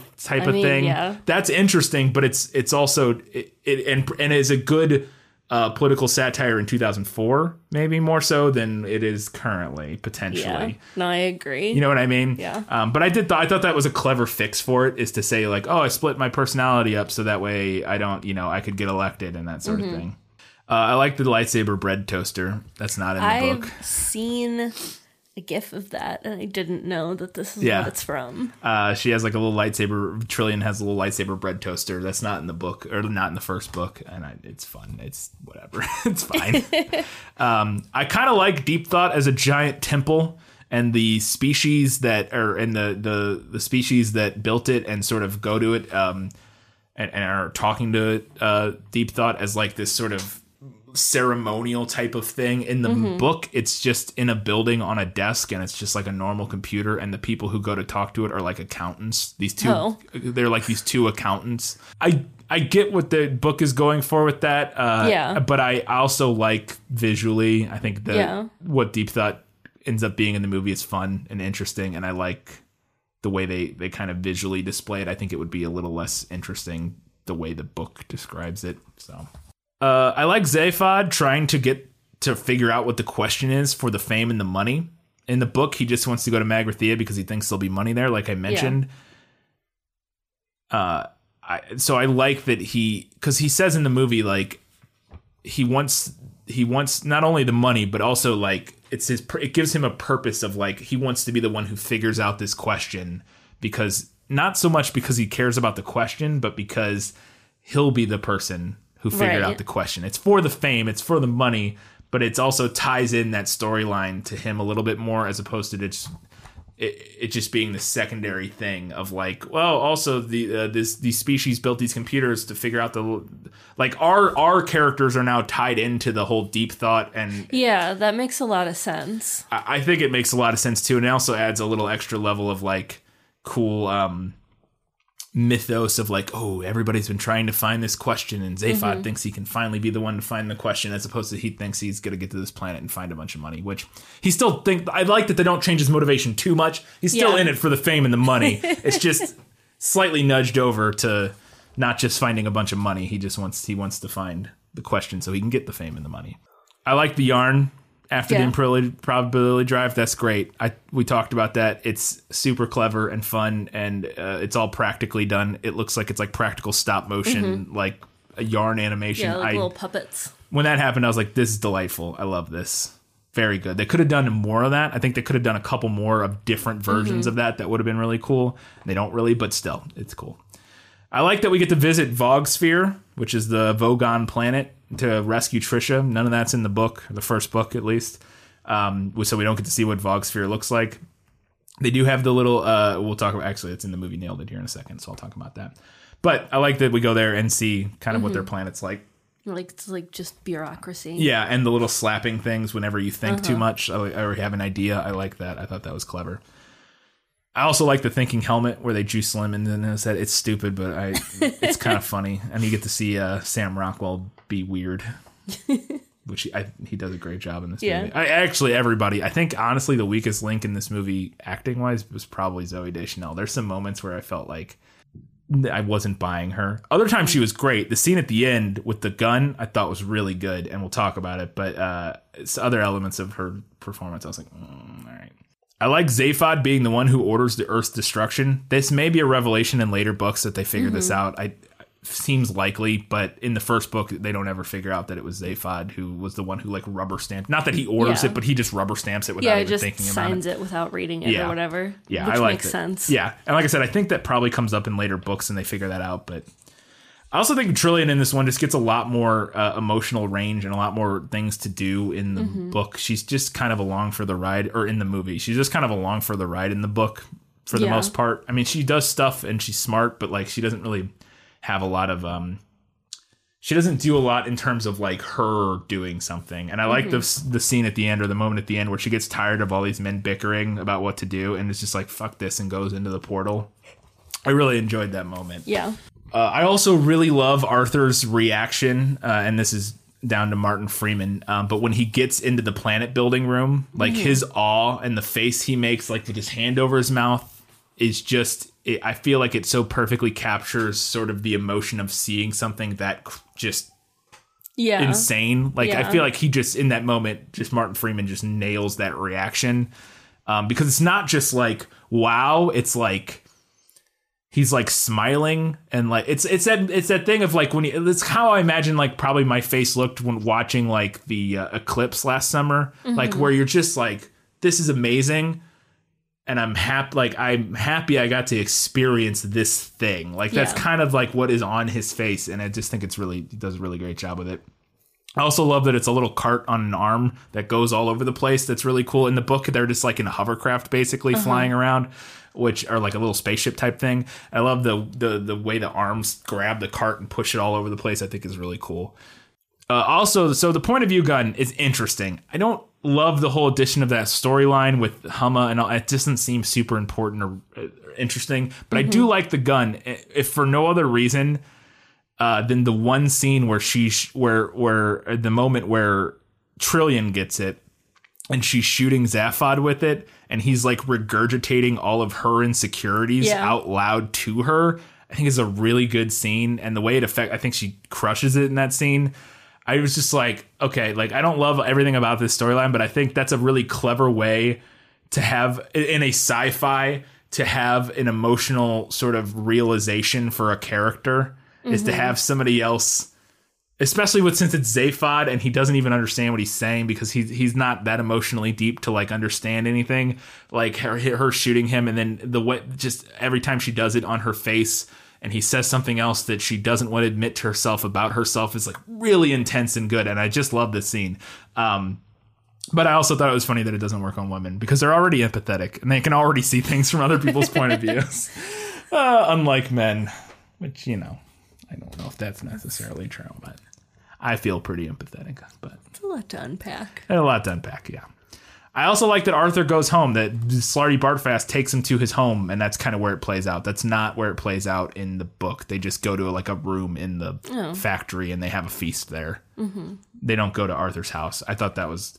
I also like it because it gives Arthur the ending of this movie, as much as I'm sure it's controversial with how much they change for a lot of people who really like the book. I love that they give him the the uh, they send him home and say because his whole arc, the whole movie is is is he doesn't take chances and he just he goes through the same sort of routine of his life and he just lives his normal boring life and he doesn't want to take any chances and the movie takes him back home and gives him the opportunity Yeah. to stay there and be in his home. And he over the course of this movie and everything he's seen and the people he's talked to decides against it i think is really smart. And that's kind of what the book does but it's just not as strong in the book. Um, i also like that arthur gives them an answer uh, when the, when the mice start interrogating him about the question. And he has he gets put on the spot and he has this sort of he just uh, bears everything he's been thinking to them about Trillian and about his life and I, he does not do that in the book. They basically say they want to take his brain and he's like, "Oh no, I don't want you to take my brain." And then an alarm goes off because the cops are there and everybody runs and they just get away. Um, and he doesn't have to go through this moment where he's sitting there thinking he's about to die and uh trying to come up with what is the question of life and kind of coming up with it and force it puts a lot of emotional growth onto him and I love it as a again similar to uh Trillian's sort of moment of emotional under like Yeah. realization it's an, it's another good way for sci-fi to do that i think with a character where arthur is sitting there with his brain stra- it's silly and it's ridiculous just like trillian's where he's sitting there in a chair with his with a, a metal thing on his head and mice are trying to cut his brain out of his skull um, and he has this emotional breakthrough i think it's just re- and again martin freeman's great and i think he does a great job with it and i, I really like that scene so we talked about it earlier. Marvin's suppression saves the day. Uh, the tweak to how they do it is pretty good because what happens in the book is that the cops that show up are uh, some species that can't breathe the air on the planet they're on. So they're in like they're in like suits. They're in like um like basically like uh, space suits, and they just die. Our guys think our, our guys are pinned down being shot at. Our heroes are pinned Yeah. down being shot at by the cops, and then all of a sudden it just stops, and they're like, "What happened? Why did they stop?" And they walk out, and the cops are dead and they realize they suffocated, they asphyxiated, and they're like, "What?" And they look at the spacesuits and they're like, "These spacesuits, spacesuits are like have a backup thing. There's like no way they should have, like, there's only way this could have happened is if their spaceship they came on like completely uh, uh, uh shut down or stopped working or something." And they're like, "What? What happened?" And so they get to the surface, and they're standing there, and Marvin is there and he's and, and the, the the cop spaceship had landed right next to their spaceship and marvin had been talking to the cop's spaceship and it committed suicide. Oh no. That's so dark. it is but i love it. It's so great. It's so great. But so i like that they kept the spirit of that that it is Yeah. marvin's sort of uh manically depressed personality that saves the day. Um because we could discuss uh, the elements of that potentially problematic in terms of like depression as a uh, the thing that saves the day. Yeah, but like eh, for the quirky funness of it uh the movie keeps that moment where it is his because he uses the gun to sort of transfer his emotional despair to everybody. Um and that's essentially what happens in the book. It's just he get he talks a spaceship into killing itself. He doesn't talk he's not trying to he's just talking to it and because he's talking to it the spaceship kills itself uh, and thus killing the cops and thus marvin saves the day. But last couple things i like the movie's ending more we discussed this Yeah. I think it gives more closure. It's a more satisfying arc for Arthur for Sounds Trillian. like it. Um, they don't really have character arcs in the first book. Now, again, and I'll talk about this a lot here very shortly in the final verdict, but comparing apples to apples, book one or the Hitchhiker's Guide, the book, to the Hitchhiker's Guide, the movie, they the character arcs are a lot stronger in the book or in the movie, Mm-hmm. and they uh, they have closure. Um, and it just it feels better. I think it has Yeah. more of an emotional punch than the than the book Well, you said the book was pretty plot driven, right? It's very plot driven, and it's very clearly a we're gonna do more in the next one, whereas this one doesn't isn't thinking about the next one potentially. And then the final thing in the sh- uh, in the movie I thought was fun is that when the ship jets off and it transforms into like eight different things, the last thing it transforms into is Douglas Adams' face. Yeah. that's what that is. Yeah. And then it says for Douglas at the end, so I thought that was a nice little touch. All right, movie nailed it. As I expected, practically perfect in every way. a handful of things. The movie, I think, does a really good job of capturing a lot of the little elements of this movie that or of the book that I really love, and I think it.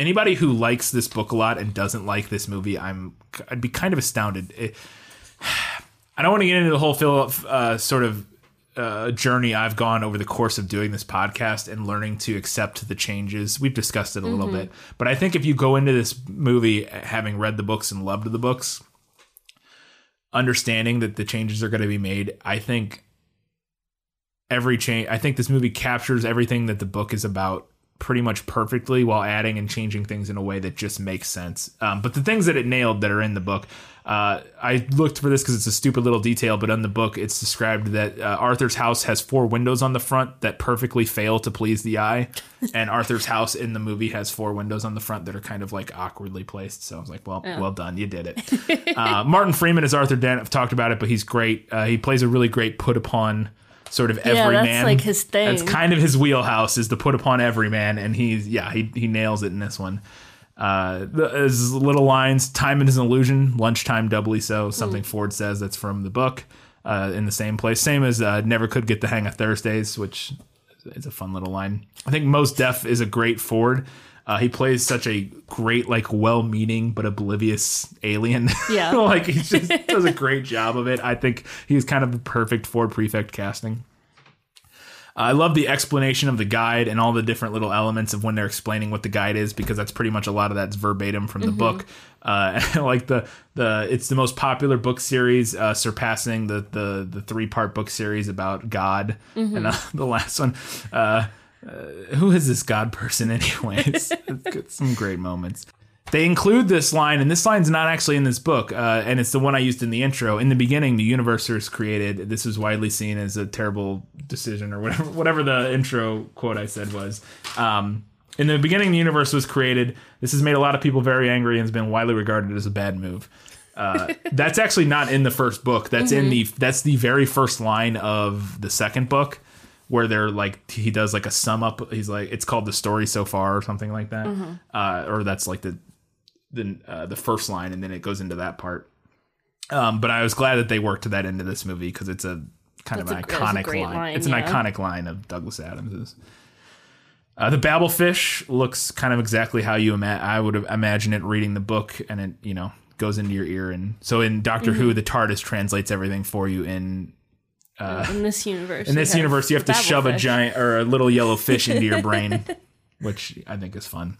Uh, I think the movie does a really great job of interspersing explanations from the guide the same way the book does because that's a same, that's a very similar thing the book does is that it'll go it'll have a chapter of exposition of like what's happening in the story and then it will introduce at the end of a chapter it'll like introduce a new idea and then the next little brief chapter will be an excerpt from the guide explaining that thing. Yeah.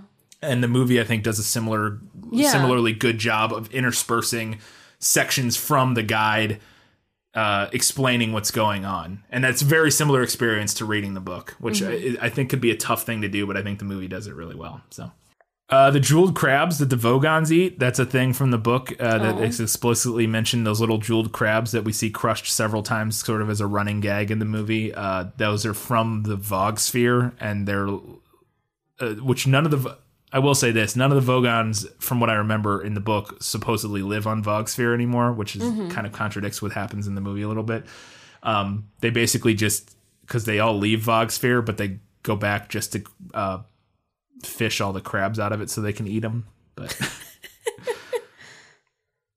I also think the Vogons are kind of adequately gross and giant and awful and disgusting as they should be. I the poetry reading scene is great. Uh, it's kind of exactly how I imagined it with the way they're strapped to the thing, and then he he reads the exact poem from the book, uh, the Lurgid Bee and all that stuff. um, the inside of the Heart of Gold, I wasn't a huge fan of the outside of the Heart of Gold design, but the inside is basically exactly what I imagined it to look like, which is kind of like an '80s sci-fi, like the TARDIS from Yeah. like Yeah, the yeah. '80s or whatever, like which is like buttons everywhere, but kind of like sleek, like like the '80s, '70s, '80s idea of a sci-fi spaceship looks like on the inside, but kind of updated for a modern modern audience. Uh, Alan Rickman crushes it as always, but specifically as Marvin the depressed robot, he does a wonderful job. Uh, he delivers the line, adi- the line, all the lines adequately depressed. I like that they included the little detail of the cheerful doors. That's a thing in the book that the Marvin is the uh, the depressed robot who's part of the ship. Eddie is the super uh, cheerful computer, and then the doors and all the other parts of the ship have a sunny disposition to them, and they like make cheerful sounds whenever they open, and it drives Marvin crazy. He hates them for it. Uh, I, th- I mentioned earlier, but Tom Lennon plays Eddie the computer, and I love it. He's so over the top, cheerful, and wonderful. Uh, they include a little joke that I found was really funny, where uh, this somebody asks, says they're trying to find the uh, the question to the answer, and Marvin or and Arthur says somebody says why, and they change who delivers it in the movie. Like Zaphod does it in the movie.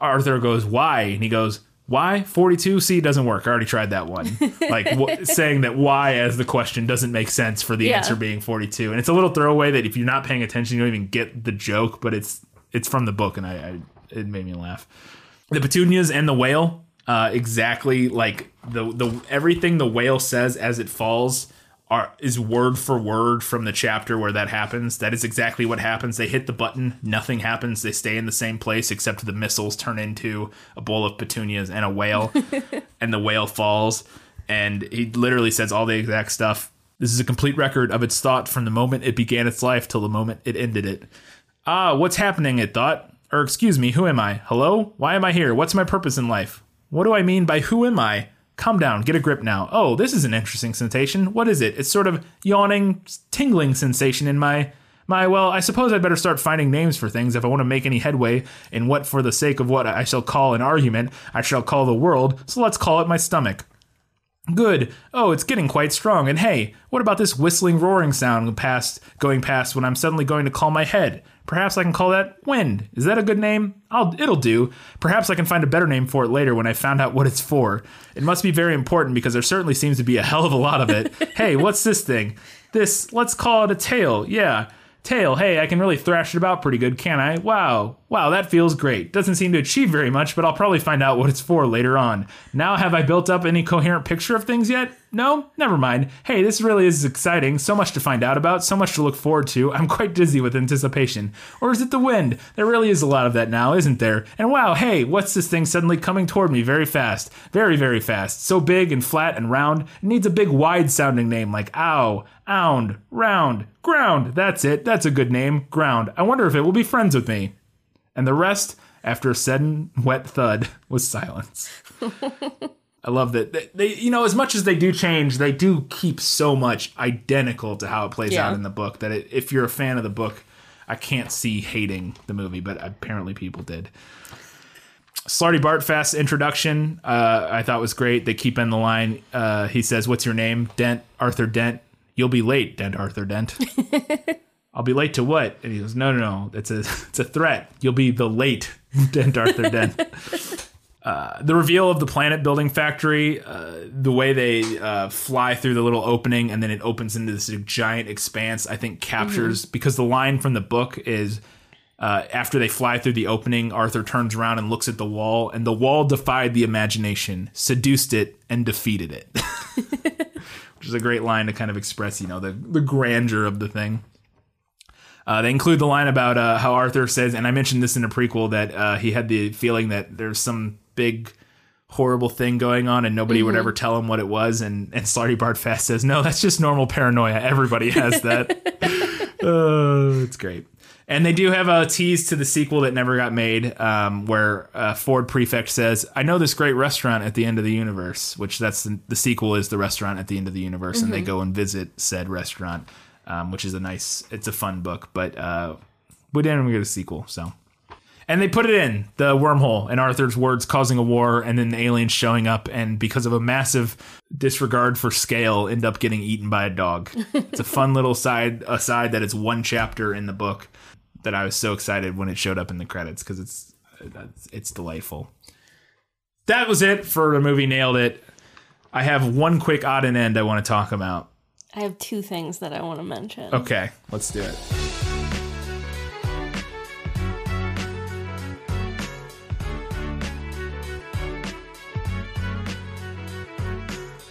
So the one thing I wanted to mention is, and I don't know, I would have to interview Edgar Wright, and maybe one day that would be delightful. But so one of the things Edgar Wright does in his films a lot, and if you watch any Edgar Wright movies, you'll notice this. And this is a thing from this book that I saw, and I was like, "That's really interesting." And now I'm sure Edgar Wright wasn't the first person to do this. It's just how I most identify this t- filmmaking technique because he does it a lot, and mm-hmm. I love his movies. Is the quick cut with snap zooms of mundane events happening quickly. So in uh, like Shaun of the Dead or any of his movies, he'll do things where like somebody will get to uh, they'll get home from work and they'll hang up their keys on the door. They'll take their coat off in the closet. They'll turn the tea kettle on and they'll uh, get a bag of chips out of the cabinet, and it'll all happen like bang, bang, bang, bang, Yeah. bang. You know what I'm talking Yeah. about? If you've seen an Edgar Wright movie, you know exactly what I'm talking about. He does it a lot. And in the very first chapter, on the very first page of this book, um, as we're introduced to Arthur Dent, he and I would actually have to look. This might be the exact sequence of events from one of the first Shaun of the Dead's because I know it. Okay, I just want to talk. So uh, this is uh, eight eight o'clock Thursday morning. Arthur didn't feel very good. Uh, toothpaste on the brush, scrub, shaving mirror pointed at the ceiling. He adjusted it for a moment. It reflected a second bulldozer through the bathroom window. Properly adjusted, it reflected Arthur Dent's bristles. He shaved them off, washed, dried, and stomped off to the kitchen to find something pleasant to put in his mouth. And then the next sentence is just kettle, plug, fridge, milk, coffee, yawn. And then it goes on from there. Um, and I would have to look. That might be the exact sequence of events at the beginning of Shaun of the Dead because it ends with him walking through the door yawning. Yeah. And I wonder if that's not maybe where Edgar Wright kind of got that idea of doing those little things very quickly mm-hmm. because those one word description is basically the the literary equivalent of the half of- of second the shot cut, of yeah. And I was like, I saw that and I was like, now I have to go watch Shaun of the Dead and see because I know it ends with him yawning. I know it does because it happens at the beginning and the end of the movie. And I'm wondering, and if it isn't kettle plug, whatever the other things I said. Anyways, sorry, I thought that that like blew my mind when I saw that, and I was like, did I just figure out where Edgar Wright came up with that? Anyways, what are your what are your things before the final? Okay, so Zooey Deschanel is she ever a character other than a manic pixie No, dream girl? always. Except for Elf, in which she plays opposite to a manic pixie dream elf. Yeah, But this movie was like and I don't know if it translates like if it is the same way in the book, like if she plays that kind of archetype. she's not. She because doesn't, yeah. like he A little meets bit, her yeah. and she's dressed as Charles Darwin and she gets mad because he won't go to Madagascar with Right. her. And have you ever heard anything Right. more manic pixie dream girl? Because I have No, not. it very much is. Uh, the movie plays on that a lot, and it's it's uh, one of the other sort of problems with it. But at the time, it was less known as a problem. It was 2004. Yeah. It was less uh, of an obvious trope at the time, and like sort of a problematic trope, I think. Um, and she is like that kind of in the book. To be fair, and this book was written in 1980, whatever. Mm-hmm. Um, it's just not to the same extent that we see it in the movie because she does not in the she doesn't get as much to do in the book, and we don't learn eno- as much about her in the book as we do in the movie. But yeah, yeah, she's definitely that character. Mm. Yeah, Okay. All right. Now my other thing, um, I don't know if this was in the book or not because I didn't ask about it. But at the end of the movie, uh, Slarty Bart Fast, Slartibartfast. Slarty Bart Fast, is, uh, says that they're going to go ahead and put the second Earth that they built up. Um, and he's he says to Arthur, he says like, "Oh, we're just gonna put it back the way it was, unless you think there's anything we should like leave out or Yeah. change or something." And he and he's basically just like, "Uh, I'm gonna leave." yeah. If somebody asked me that, I'd be like, "How much time do you have?" Because I have a lot with of a bullet, thoughts. mosquitoes. I have some suggestions. yeah, no, that's fair. Um, but that's that's the point though, is that Arthur doesn't. He's not worried about Earth anymore. He's moving on to bigger, better things. But I mean, I guess. yeah no i yeah you could have a yeah a list of things that could be left off uh, this planet all right it's time for the final verdict Now, are you ready for your sentence? Sentence? But there must be a verdict first. Sentence first, verdict afterward. i'm really split on this one on one hand uh, the movie can never really capture the quote unquote quirkiness of this book. If you haven't read it uh, at least the first one it's very short it's a quick read. Um, and the genius of the novel is all of the asides, all of the observations that are super succinct and yet ring so true about life, the universe, and everything. The movie does its best to incorporate this, and it does it fairly well. Um, with Stephen Fry as the narrator, it does a pretty good job of capturing the quirkiness, the clever, biting satire, the, the observations about the condition of life. Um, but it can just never kind of capture all the little details of the writing in the book. That being said, I think the movie is a more satisfying overall narrative. The book just kind of ends without Mhm. much of a resolution. I know this is intentional. Our adventures continue in later books. Um, but we also don't get a lot of time with the characters in the book. Uh, it's very plot driven. Uh, there, it's it, it's a little mixture of character and plot driven, but it's very plot driven. They're just point A to point B, go go go go go. Uh, Arthur doesn't get the same kind of arc over the course of the book. Trillian doesn't get nearly as much room to breathe as she does in the movie. Again, the problematic elements of the trope of her character. Right. Fair, yeah, I, you know, I get that criticism, but she actually gets kind of more to do in the movie and, and, and room to breathe. We kind of just slam through the events and get a little tidbit of their personalities as things are happening to them dur- in the book. The movie really pulls out the different elements of each character and kind of puts them on display. Uh, we get to see Arthur's inability to take risk. He leads a boring life. He misses out on opportunities because he's too scared to put himself out there. Trillian is brilliant and warm, but she has a lot of insecurities that kind of keep her from achieving happiness in her life. I think the book touches on these arcs a bit more over the course of the rest of the books. I can't assess that because I didn't read them all. I have read them, but I, it's been a long time and I don't remember. Uh, but this movie wasn't sure if there would be a sequel. We now know that unfortunately there wasn't and won't be a sequel. And the movie wanted to make sure that it had a satisfying narrative arc, and I think it succeeds at that. Uh, just comparing one movie to one book, I think I have to give it to the movie in this case. As much as I love this book, and I know this is probably sacrilege to Douglas Adams fans, I get it. I think the movie has more of an emotional heart that the first book lacks. The book is fun, it's clever, it's satirically biting, and wildly inventive. But I think the movie captures most of that while giving us just a little bit more, which is the heart. So All right. Potential controversy. uh, I think that might be a controversial opinion, um, potentially. And I didn't. It wasn't where I was thinking I was going to land until we Yeah. finished watching the movie, and I thought about it for a while. But that's where I landed. So, all right, that is it for the Hitchhiker's Guide to the Galaxy. Before we tell you what's coming up next time, you can do us the great favor of rating and reviewing us on anywhere you download our podcast. I don't think we're on Stitcher currently because there's Yeah, an issue. I'm trying to fix it. If you used to listen to us on Stitcher, hopefully, if I mean, obviously, if you're listening to this now, you found a new way to listen to us. If not, we're trying to get it fixed with Stitcher. It's an issue with our podcast client and why it's not updating on Stitcher. I, I'm working on it. But any other, uh, if you can rate us and review us on any of the other uh, platforms that you use and listen to us on, you can even rate and review us on Facebook if you want. Speaking of Facebook, you can follow us on all of the social media Facebook, Twitter, Instagram, Goodreads, and we have a subreddit.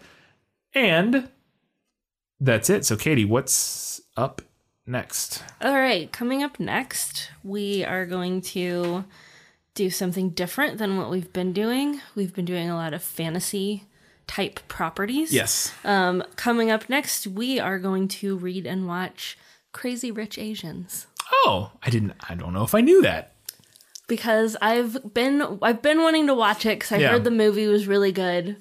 Um, so I'm interested to see how it compares to the book, and it's not like a genre that I normally Yeah. read. What genre is it considered? Um, it's kind of like a like a rom com. Right. Um, I don't want to say not- I don't want to say trashy lit because I don't like that term. Yeah. But it's kind of in that Yeah. oeuvre. Gotcha. Okay. Interesting. I yeah. It's always a fun surprise when I forget to look at the list or the, the schedule and I get like, oh, that's what we're doing next. Cool. Yeah. Um, all right. Well, that will be in two weeks. Uh, in the meantime, we'll have a prequel next week. Uh, we also may talk about uh, Infinity War, not Infinity War, Endgame on that one because we're going to see that tomorrow night, and so I'm sure we'll have thoughts. But uh, Yeah. anyways, keep that in mind. We might talk about Endgame on the prequel next week. So until next time, guys, gals, non-binary, and everybody else, Keep reading books keep watching movies and, and keep being awesome.